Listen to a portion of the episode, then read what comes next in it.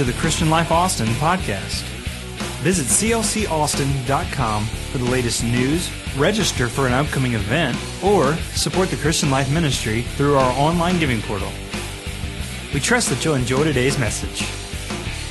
Thank you once again for listening.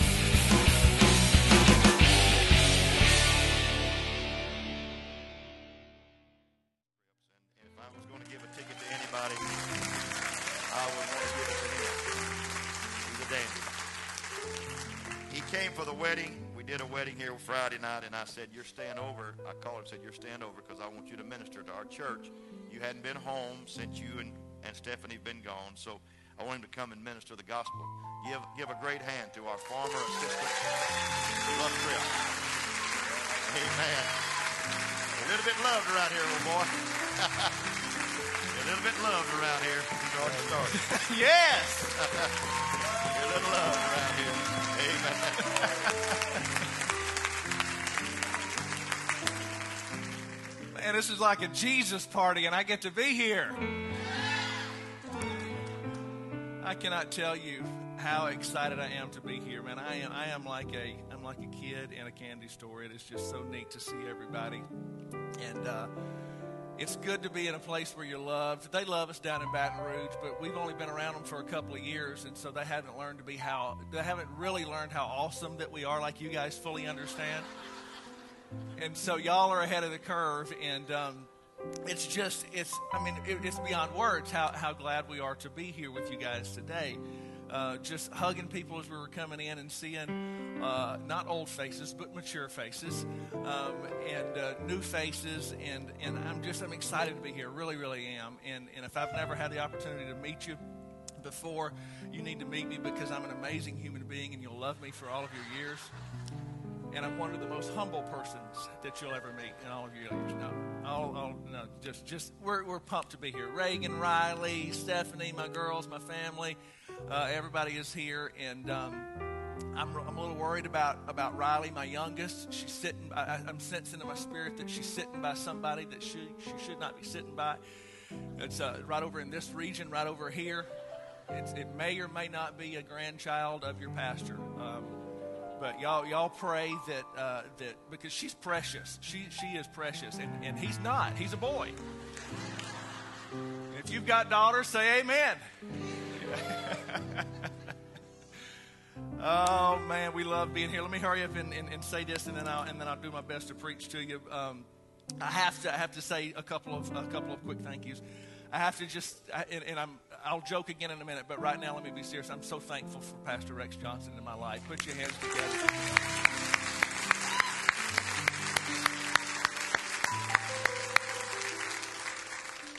Your mindset and your heart set, Pastor, towards people and problems taught me so much.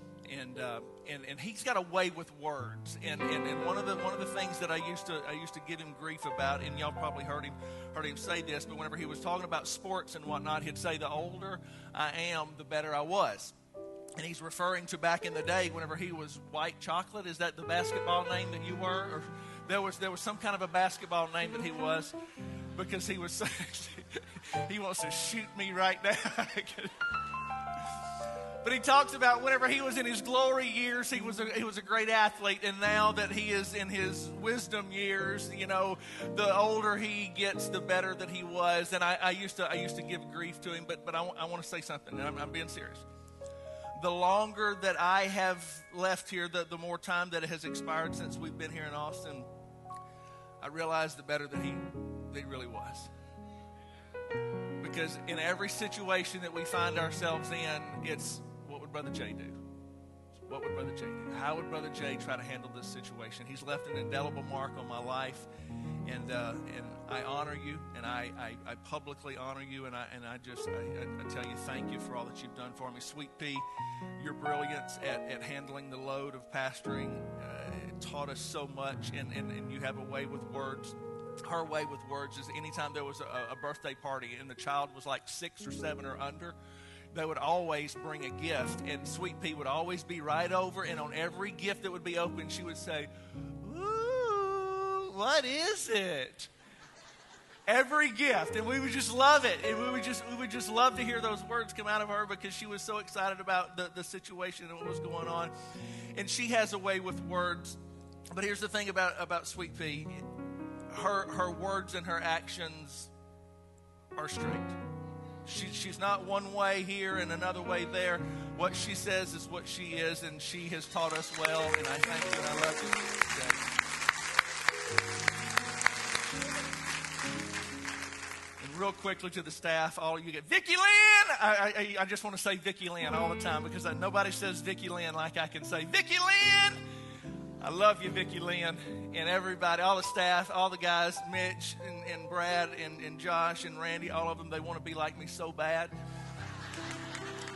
And I'll just tell you, boys, keep your feet on the star, keep your feet on the ground, and keep reaching for the stars, as Casey Kasem used to tell us when he introduced the top 40 one final thing. You guys are already like zoned in because each week, Brother Isaac turns on this right here, and this right here is the acacia leaf. And so I have been subliminally working into your minds over the last couple of years since we've left, and you didn't even realize that you were a fan of acacia. And so now you know what that sticker is on his on his uh, on his uh, computer there. So, Brother Isaac, thank you for helping me infiltrate uh, and then get into the hearts and minds of people. Will you help me preach this morning? Put your hands together. Help me preach. You may be seated. It's safe to say that we all love a good story. Amen? We all love the introductions where they paint the characters out to be these amazing people and they're trying to do the right thing. And, and, and, and we like the story, but here's the thing what makes the story good is the conflict of the story. If it was just all, all daffodils and roses, you know, maybe it would be okay. But what makes the story great is when conflict comes into the situation. You've seen it. You've, you've watched the movies.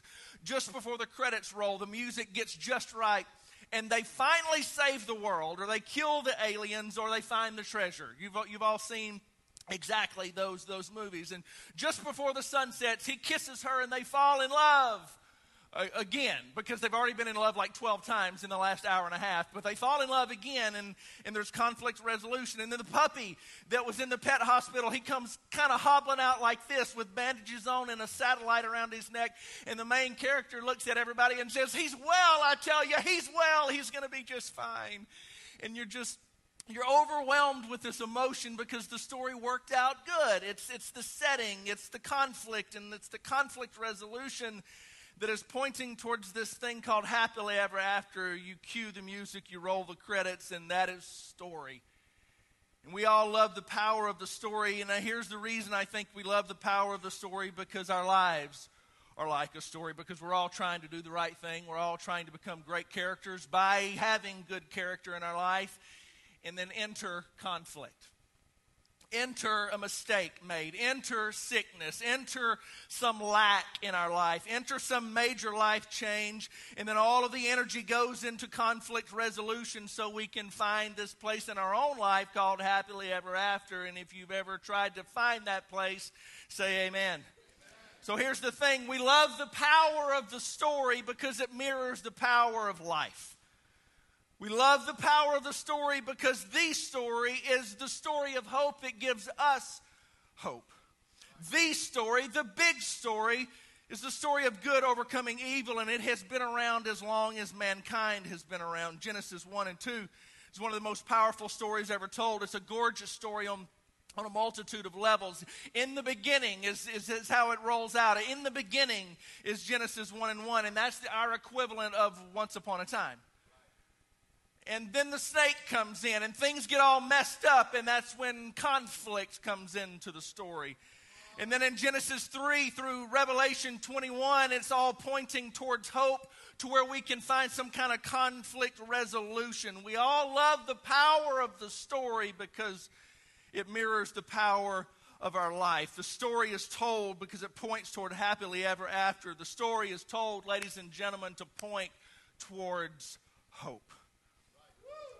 I would love it if you would literally write this scripture down, today's main text, and I, am serious. I would love for you to follow a homework assignment And if you would write this down, put it on your computer desktop, write it on your mirror, put it on a five by three by five card, and every red light that you come up to over the next week, look at this one scripture and let this scripture completely get into your spirit. Romans 15 and 13. Now, may the God of hope, may the God of hope fill you with all joy and peace in believing that you may abound in hope by the power of the Holy Spirit. Paul is writing to the church in Rome and he's pointing towards the power of the story, the greatest story ever told. I have a story about hope that comes from that same part of the world. Me and Stephanie, my bride, celebrating 20 years of marriage, 16 of them happy. When we were here, we went on a Mediterranean cruise to, to celebrate this, this achievement in life, this milestone in life. And it's beautiful, man. You talk about, I'm not real romantic, but Jack, I was romantic on that trip. We're on the back of the boat. We're in a place called the Straits of Messina. And you look off of one edge of the boat and you see Italy. You look off of one edge of the boat and you see Sicily, and it's the Strait of Messina. It's this narrow place. Now, they call it narrow, but it's a long ways between the two masses of land. And I'm just sitting there, man, and it's in a moment of utter romance and utter pure bliss. And I just think to myself, I wonder if she could swim if I pushed her off this boat right now.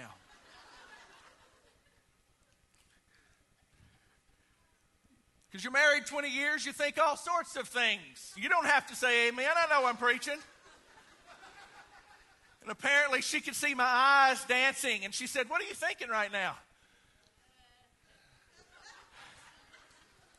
You're married 20 years, you learned to just be bold and go for it. I said, Well, I was wondering if I thought you could make it if I pushed you off. And she, and she looked at me and kissed me. No, she didn't. She, uh, she looked at me and she said, Yeah, I could swim. I said, No, you can't. Look. Look how far that is. It looks like it's right there, but it's a long way over there. She said, Sure, I could swim over there. And she said this She said, As long as I could see hope, I think I could keep on swimming. And while we passionately converse about this subject from time to time because I feel, still think she's insane for saying it. The point is a wonderful one. She said, As long as I can see hope, I think I can keep on swimming. The application is obvious. As long as I can see land, I'm going to keep on trying to make it out of this ocean. As long as I can see some kind of good news on the horizon, I'm going to keep on swimming. As long as I can see hope, I'm going to keep on trying. Put your hands together for the Lord. So in Romans, Paul is writing to this church in Rome, which is at that time Rome was the center of the known world. It was the most powerful force on earth. The Roman Empire, it was the center of all things political and all things military, all things in economics. It, that's just where it happened. And Paul is writing to this group of believers in Rome that he's been addressing up to this point. He's been talking about what it's like to put on Christ and live accordingly.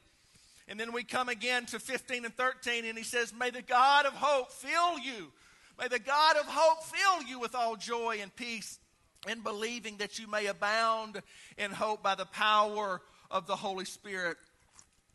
Another version says, May you have boundless hope.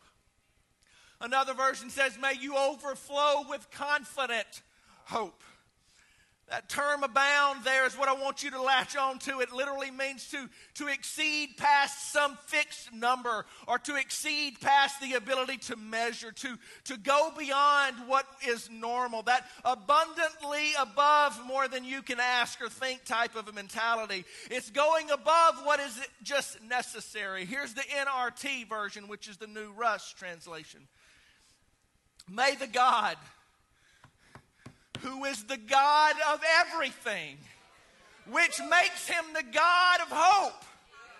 May he fill you with joy and peace that is possible, all the joy and peace that is possible according to Him.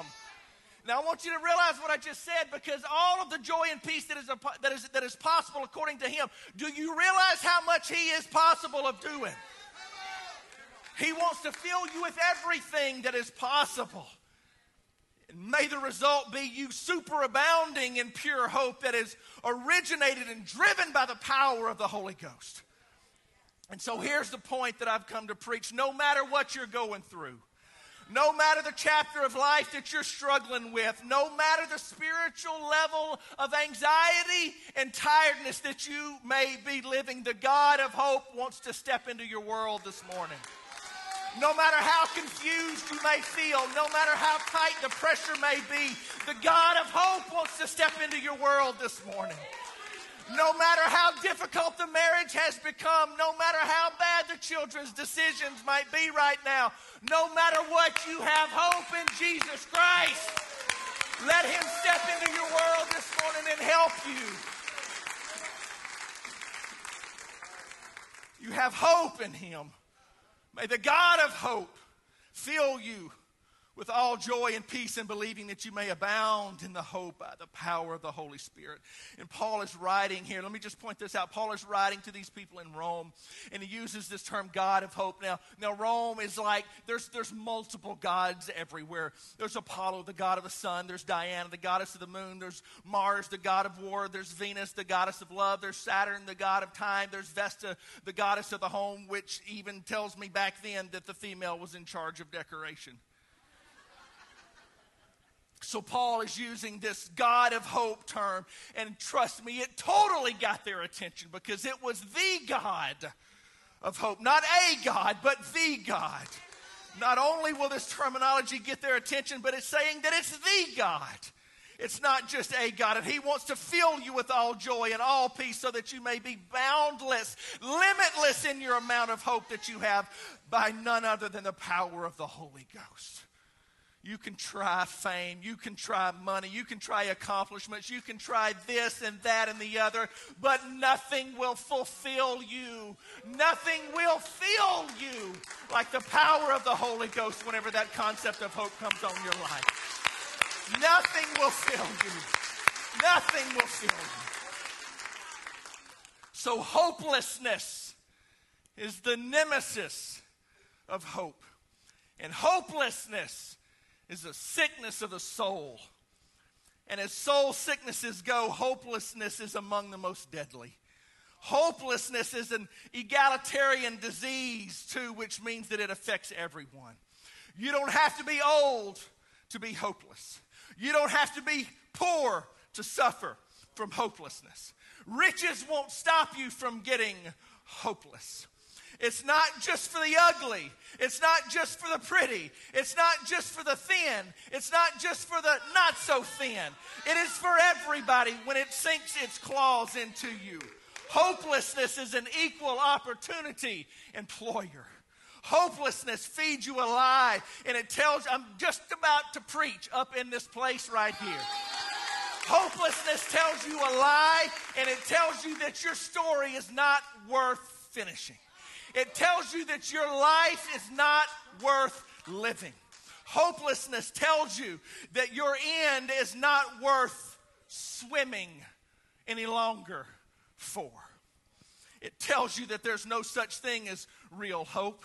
Hopelessness tells you, yeah, there's Hollywood type of hope, there's fake hope, there's pseudo hope, but in your world, there is no such thing as actual hope. In your little miserable life, hope is fiction, but hope is different from hopelessness. On the screen, you'll see it. Hope is much more than wishful thinking. Hope is a confident expectation about the future that causes you to behave differently in your present.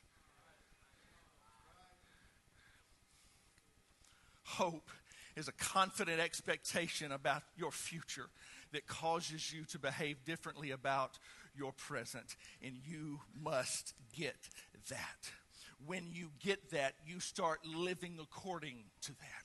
And then the waves that come up against you on the right side may push you a little bit, but they're not going to get you off course. The waves that hit you from this side may push you a little bit, but they're not going to get you off course because you realize that your final destination is indeed a good destination. Hope is what happens when God's precious spirit is embedded into your life and it carries you past death and it deposits you into abundant life. And there's different types of hope too, isn't there? We say all sorts of silly things. We can say, I hope that this water is good. Ah, yes, that water was good. We can say, I hope Mack Brown rights the ship this year. I can say, I hope that um, a good movie comes out within the next couple of weeks. You can say, I hope that I get a raise uh, because I really need some more money. Or you can say, I hope that they find a cure for cancer. You see, see what I just did there? Because we use hope all over the place. I hope the ice cream man comes by today versus I hope that we find a cure for cancer. You can't compare those two. So this hope thing, it, it, it, it, my, my, my point is it goes in all aspects of your life. You need it in all aspects of your life. But the hope that I'm talking about this morning is a better hope. Second Thessalonians 6, excuse me, Second Thessalonians 2 and 16 says that godly hope is a good hope. Titus 2 and 13 says that godly hope is a blessed hope. 1 Peter 1 and 3 says godly hope is a living hope. Hebrews 9 and 17 says that godly hope is a better hope. Ultimate hope in Jesus Christ means that death can break your heart, but it cannot kill you anymore.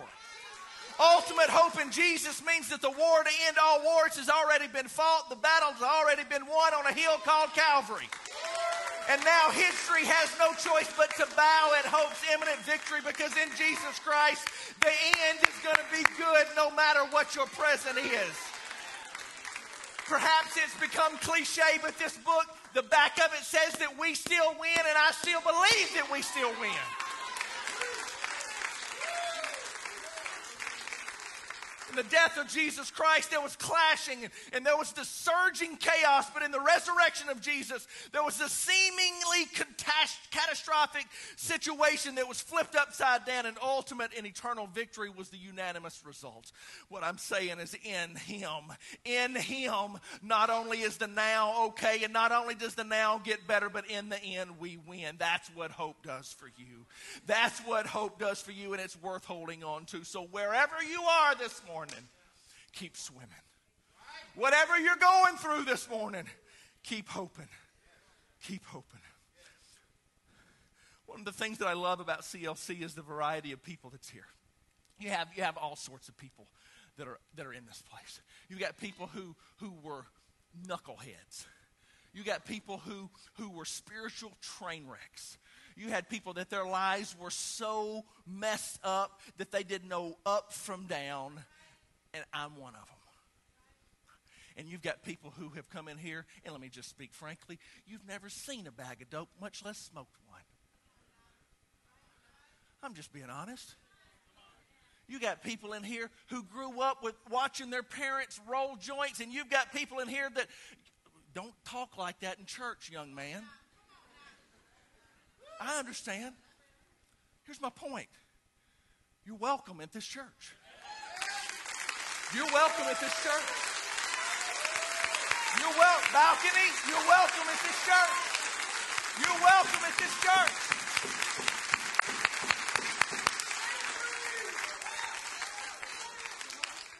So there's a lot of different ways that I can handle what I'm fixing to try to handle, but I'm gonna I'm gonna I'm gonna throw you a curveball, and I'm not gonna talk about all of us knuckleheads who are saved by grace and we're lucky to be here. I'm going to talk about all the other knuckleheads who just didn't take the road that we did, but they're still saved by grace and they're sitting here too. Because some of us were so bad that we're saved by grace, and some of us were so religious that we're saved by grace, but we're here.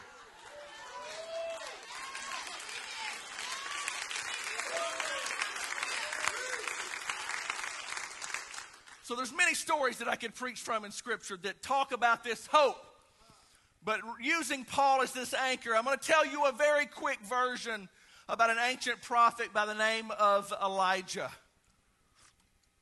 This situation that I'm going to share with you had nothing to do with the mistake that Elijah had made. Sometimes, like this situation, we can just find ourselves in a situation that is just not our fault. We didn't do it, but we're having to live with the consequences of the mistake of someone else. And while we're not going to sing the verse of the victim, we are going to admit that sometimes life just happens and we find ourselves in a drought emotional, spiritual, all, relational, all sorts of droughts that we find ourselves in. And at this point, hope seems like it is a million miles away. You're praying for some kind of healing rain to end the drought, to change the situation, but you don't see a cloud in the sky. You don't see one ounce of hope anywhere to be found. Austin, you know this too well. The year before we moved here, I think it was 60 days of consecutive triple digit summer weather with no rain water restrictions so severe that they were tasing the elderly for water. No, no, no, speaking. You're like, really? I didn't read that in the news. Water restrictions so severe they were flying the stealth bomber to kill people that were sprinkling. No, it wasn't that bad. But you know about water restrictions. You know about drought here in this part of the country. And that is a great example for me to be able to use because you can't make it rain, but you don't stop it from raining either. You're just in the situation. You just find yourself in the matter of the events that were going on. And somebody in this place needs to realize this morning that there's hope for hope, no matter where you are. So the story goes on. Old Testament prophet by the name of Elijah. I got to hurry. We don't really know that much about his descent. We don't know that much about his birth who he really was, where he was really from, but he was a prophet. And sometimes back in that day, prophets kind of got light footed. They started just saying the things that kings wanted people to hear, and, and, and, and they would just kind of tiptoe through the tulips. They were, they were supposed to bring messages and revelations and warnings, but, but sometimes their words were uplifting and sometimes they would just crush you. But they got to where they were just kind of just uh, trying to tickle the ears of the kings and they wouldn't say the things that needed to be said. But Elijah was not like that. Elijah was going to say it like it needed to be said. He's the ruling king. Ahab is the ruling king in this story. And he had married a, a, lady by the name of Jezebel to be his wife. And here's the whole point that this turned out to be very detrimental because she allowed idol worship to come into true worship. And that was a problem.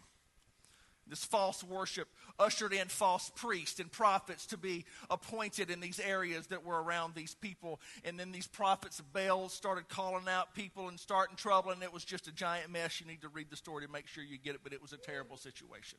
God spoke to Elijah and said, Go to King Ahab, and here's what I want you to tell. 1 Kings 17 and 1 on the screen kind of gives us the story. Now, Elijah the Tishbite from Tishbe in Gilead said to Ahab, As the Lord, the God of Israel, lives, whom I serve, there will be neither dew nor rain in the next few years, except at my word. He was delivering some devastating news that was serious. We've had serious droughts in Austin, Texas. Three years is a serious, serious drought. 40 months, three and a half years. One commentary author said it like this Three years and six months of drought brought everything past the point of virtual extinction. The heavens were brazen and the earth was scorched, and the people were blackened with excessive heat and worn with want. The people's numbers were thinned by death, and what survivors remained moved around like skeletons on the edges of their graves. It was a very serious situation, you see. It was a very dire situation. It wasn't just a couple of weeks without a little shower. It was a long time of very hardcore, full on, everything is suffering kind of a drought. And that's how it happens in our world sometimes because we may not have actually done the infraction that's causing what's being paid out, but we're involved in the, the, the punishment, if I can use that term. So, how are we going to look at this? Let's look at the next chapter. Where does this story take us? 1 Kings 18 41. And Elijah said to Ahab, Go, eat, drink, for there is a sound of a heavy rain. Now, Now, it has not rained in a long time. You know, whenever the high pressure system hits right here and there's not a cloud in the sky and it's like 4,000 degrees outside, you just think about walking outside and you sweat. It was worse than that. It was worse than that. 42. So Ahab went off to eat and drink, but Elijah climbed to the top of Carmel, bent down to the ground, and put his face between his knees. Now remember, there had not been hope in the land for over three years. 43. Go. He's telling his servant, go and look towards the sea. And he went and he looked. There's nothing there. Seven times Elijah said, Go back. Now remember, 40 months of no rain. The servant had to come back and say, Dude, you don't get it. There's nothing out there. You need to put the crack pipe down and slowly back away. It's not raining, bro. It's not coming. It's not coming. Keep going back. Keep going back. Keep going back. One time, nothing. Two time, nothing. Three time, nothing. Four, five, six, nothing. Verse 44. But the seventh time that the servant reported, you know what? I, I, I, think I do see a cloud. A cloud as small as a man's hand is rising up from the sea. So just try to imagine the moment, and I'm hurrying. Just try to imagine the moment. What that might have felt like 40 months of nothing, 40 months of no hope. Perhaps worst of all, they're just full of doubt. God, you've forsaken us. It's over. We might as well just cash it in because we can't see anything. But suddenly, when the servant goes out and climbs that hill and he sees something up there, and it's not very big at first, Brother Royce, but it's just about the size of a man's hand way out there in the distance. But then it began to grow because there was a little bit of hope, and then that hope led to a little bit more hope. And then all of a sudden, the clouds started getting bigger, and they started getting just more fierce looking and ugly. And all of a sudden,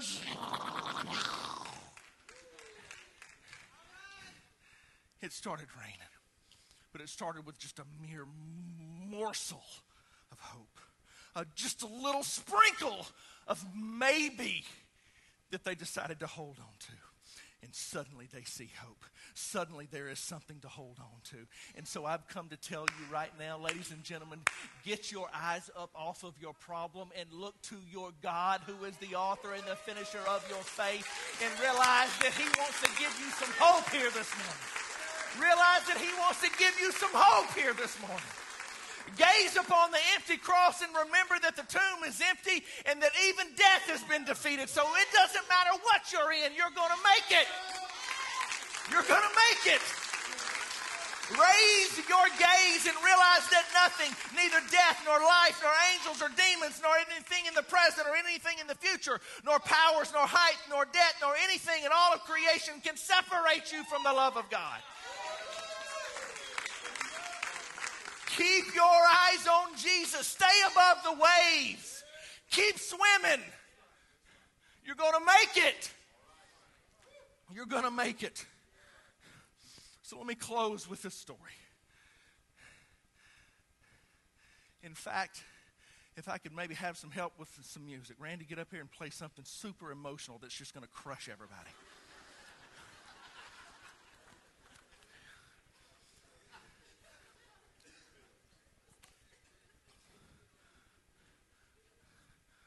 School system in Dallas, Texas. I pray that you get what. If, if, if, if you think that I'm an absolute weirdo, Cajun lunatic, and you've not listened to anything, get the story that I'm fixing to tell you. School system in Dallas, Texas had a program that would help children keep up with their work during extended stays in the hospital. And one day, a teacher who was assigned to this program received a routine call asked her to visit a particular child. She took the child's name and room number and talked briefly about the child's regu- with the child's regular class teacher. And the teacher said, We've been studying nouns and adverbs in class now, the teacher said, and would be grateful. I'd be grateful if you could just go and help him understand so he doesn't fall too far behind. Hospital program teacher went to see the boy that afternoon, but no one had remembered to mention the state that this boy was in. No one remembered to tell her that his body had been badly burned And most of the people who were treating him didn't really even expect him to live. Upset, took back at the sight of the boy initially. She stammered and she told him, I've been sent by your school to help you with nouns and adverbs. And when she left, she felt like she had not accomplished anything at all. But the next day, a nurse asked her, What did you do to that boy? And the teacher felt like she must have done something wrong and she began to apologize. She said, No, no, no, no, you don't understand. This is the nurse talking. You don't know what I mean. We've all been worried about this little boy, didn't even think he was going to live, but ever since yesterday, his whole attitude has changed. He's fighting back, he's responding to the medication. It's as though he's decided to live. Two weeks later, the little boy explained he had completely given up on his hopes of life and everything that it might bring until that day that the teacher arrived. Everything changed whenever he came to a simple realization. He said something extraordinary. He said, It just dawned on me. They wouldn't send me a teacher to work on nouns and adverbs with a dying boy now, would they?